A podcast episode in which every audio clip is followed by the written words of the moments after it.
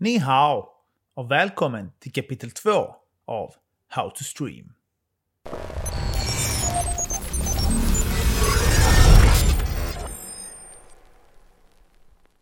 Att strömma något live via sociala medier är stort.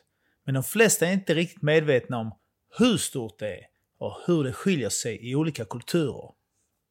Speciellt här i väst och Sverige där vi bor har människor låg eller obefintlig kunskap om denna utveckling. Kina är vaggan där livesändningarna tog fart på riktigt. Man har varit före inom allt vi har här i väst när det kommer till livesändningar. I både antalet sociala medier som stödjer tekniken, innovation, antal användare, e-handel och andra saker kopplade till eh, livesändningar. Och kineserna de älskar livesändningar och har anslutit dessa till många olika samhällsnöjen i över ett decennium nu. Redan 2005 lanserade Ojing ett av de största sociala nätverken som du använde via din eh, PC. Främst när du spelade spel. Inom kort började man bredda sig för att inkludera kamera och chattfunktioner och folk livesände saker utöver spel som konserter, mode och sport. Och redan innan Amazon ägde Twitch lanserade sin första tjänst 2011 så hade Ujing en mobilapp på marknaden. Och idag har de 300 miljoner användare. Du bör dock vara medveten om att man bör alltid vara källkritisk när det kommer till streamingsiffror från Kina. Då många sociala nätverk i Asien lider av falska konton eller bots.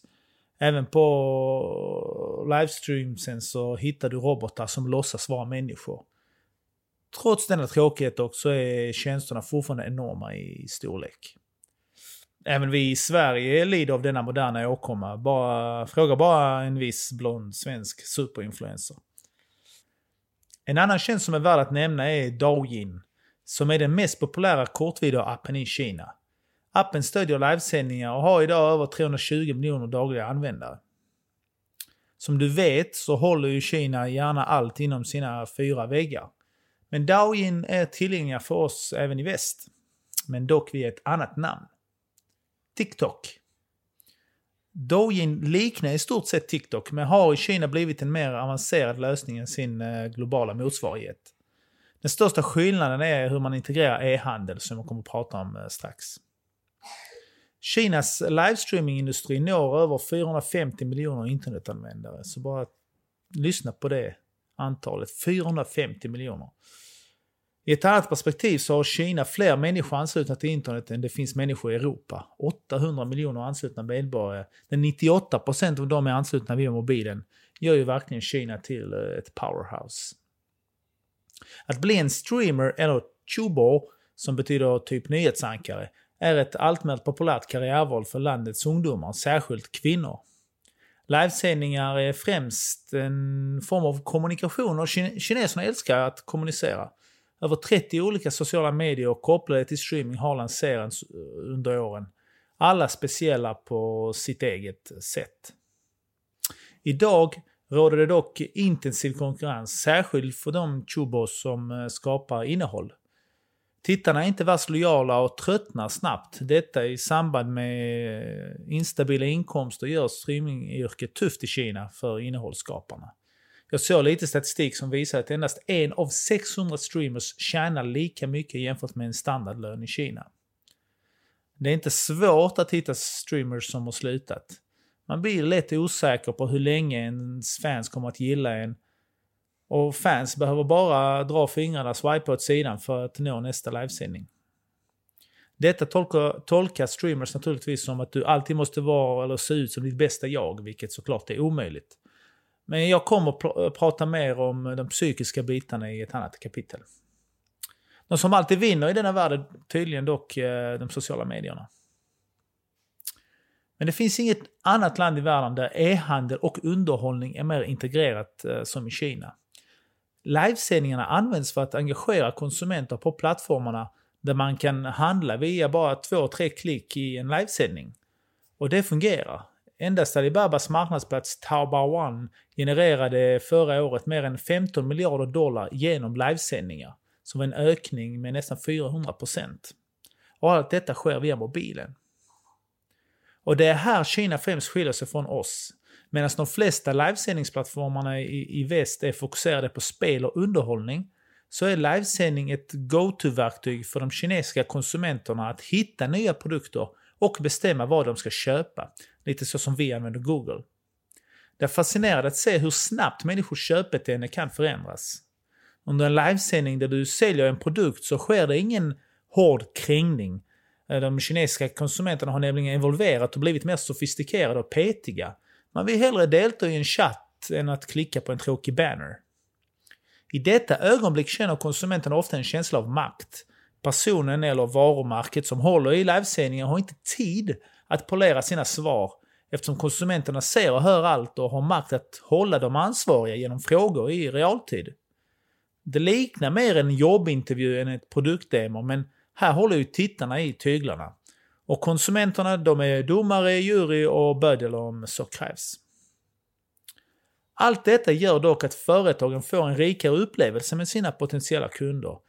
Live-demos möjliggör en dialog som kan täcka mer komplexa produkter och tjänster. Maybelline till exempel sålde 10 000 läppstift på två timmar genom sin livesändning med Hongkong-tubon Angela Baby. Man gjorde detta via en annan stor social medietjänst, Maypie, som har över 150 miljoner användare. Om man tittar på varför just livesändningar är så populära i Kina så dyker det ofta upp att fler och fler människor bor ensamma, över 15%.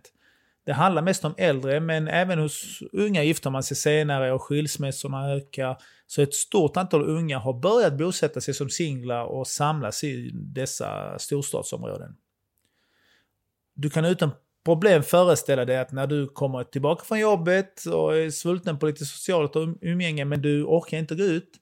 Så istället så sätter du på streamen med din favoritinternetkändis och får din dos av eh, närhet via streamen. Fans säger att de känner deras puls och hjärta fladdra när en värld eh, reagerar på deras kommentarer. Om du blir plockad i strömmen så känner du dig speciell och uppskattad. Du fick lite uppmärksamhet från din idol. Och många är ju utsvultna på, på uppmärksamhet. Det är långt ifrån den upplevelsen du får när du tittar på Paradise Hotel här i Sverige, eller hur? Kineserna tittar på alla slags saker. Personer som promenerar runt bara, eller folk som sover till och med. Jag kommer att prata mer om, om vad de tittar på i ett annat eh, kapitel.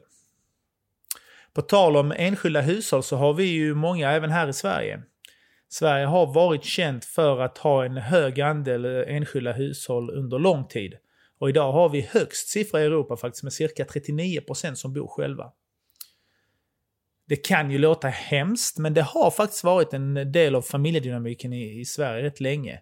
Här till skillnad från andra länder är det mycket vanligare att ungdomarna flyttar ut när de är 19 20 år gamla för att prova sina vingar och smaka på livet. Något som inte är så vanligt runt om i världen, oftast på grund av att man inte har råd. Du har också en växande andel gamla människor som bor ensamma. Och allt detta tillsammans med att eh, kvinnorna faktiskt har sin frihet i Sverige, den tekniska utvecklingen och urbaniseringen gör att denna siffran blir, eh, blir högre. Så, det räcker nog för idag. Jag kan prata om detta hela dagen känner jag.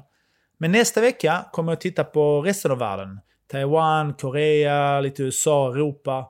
Så om du inte vill missa det så är det bara att eh, följa kanalen. Fram till nästa gång får du till och med en läxa att fundera på hur du handlar saker idag och föreställa dig hur det skulle vara att köpa något vid en livesändning istället. Hur hade det känts? Adios!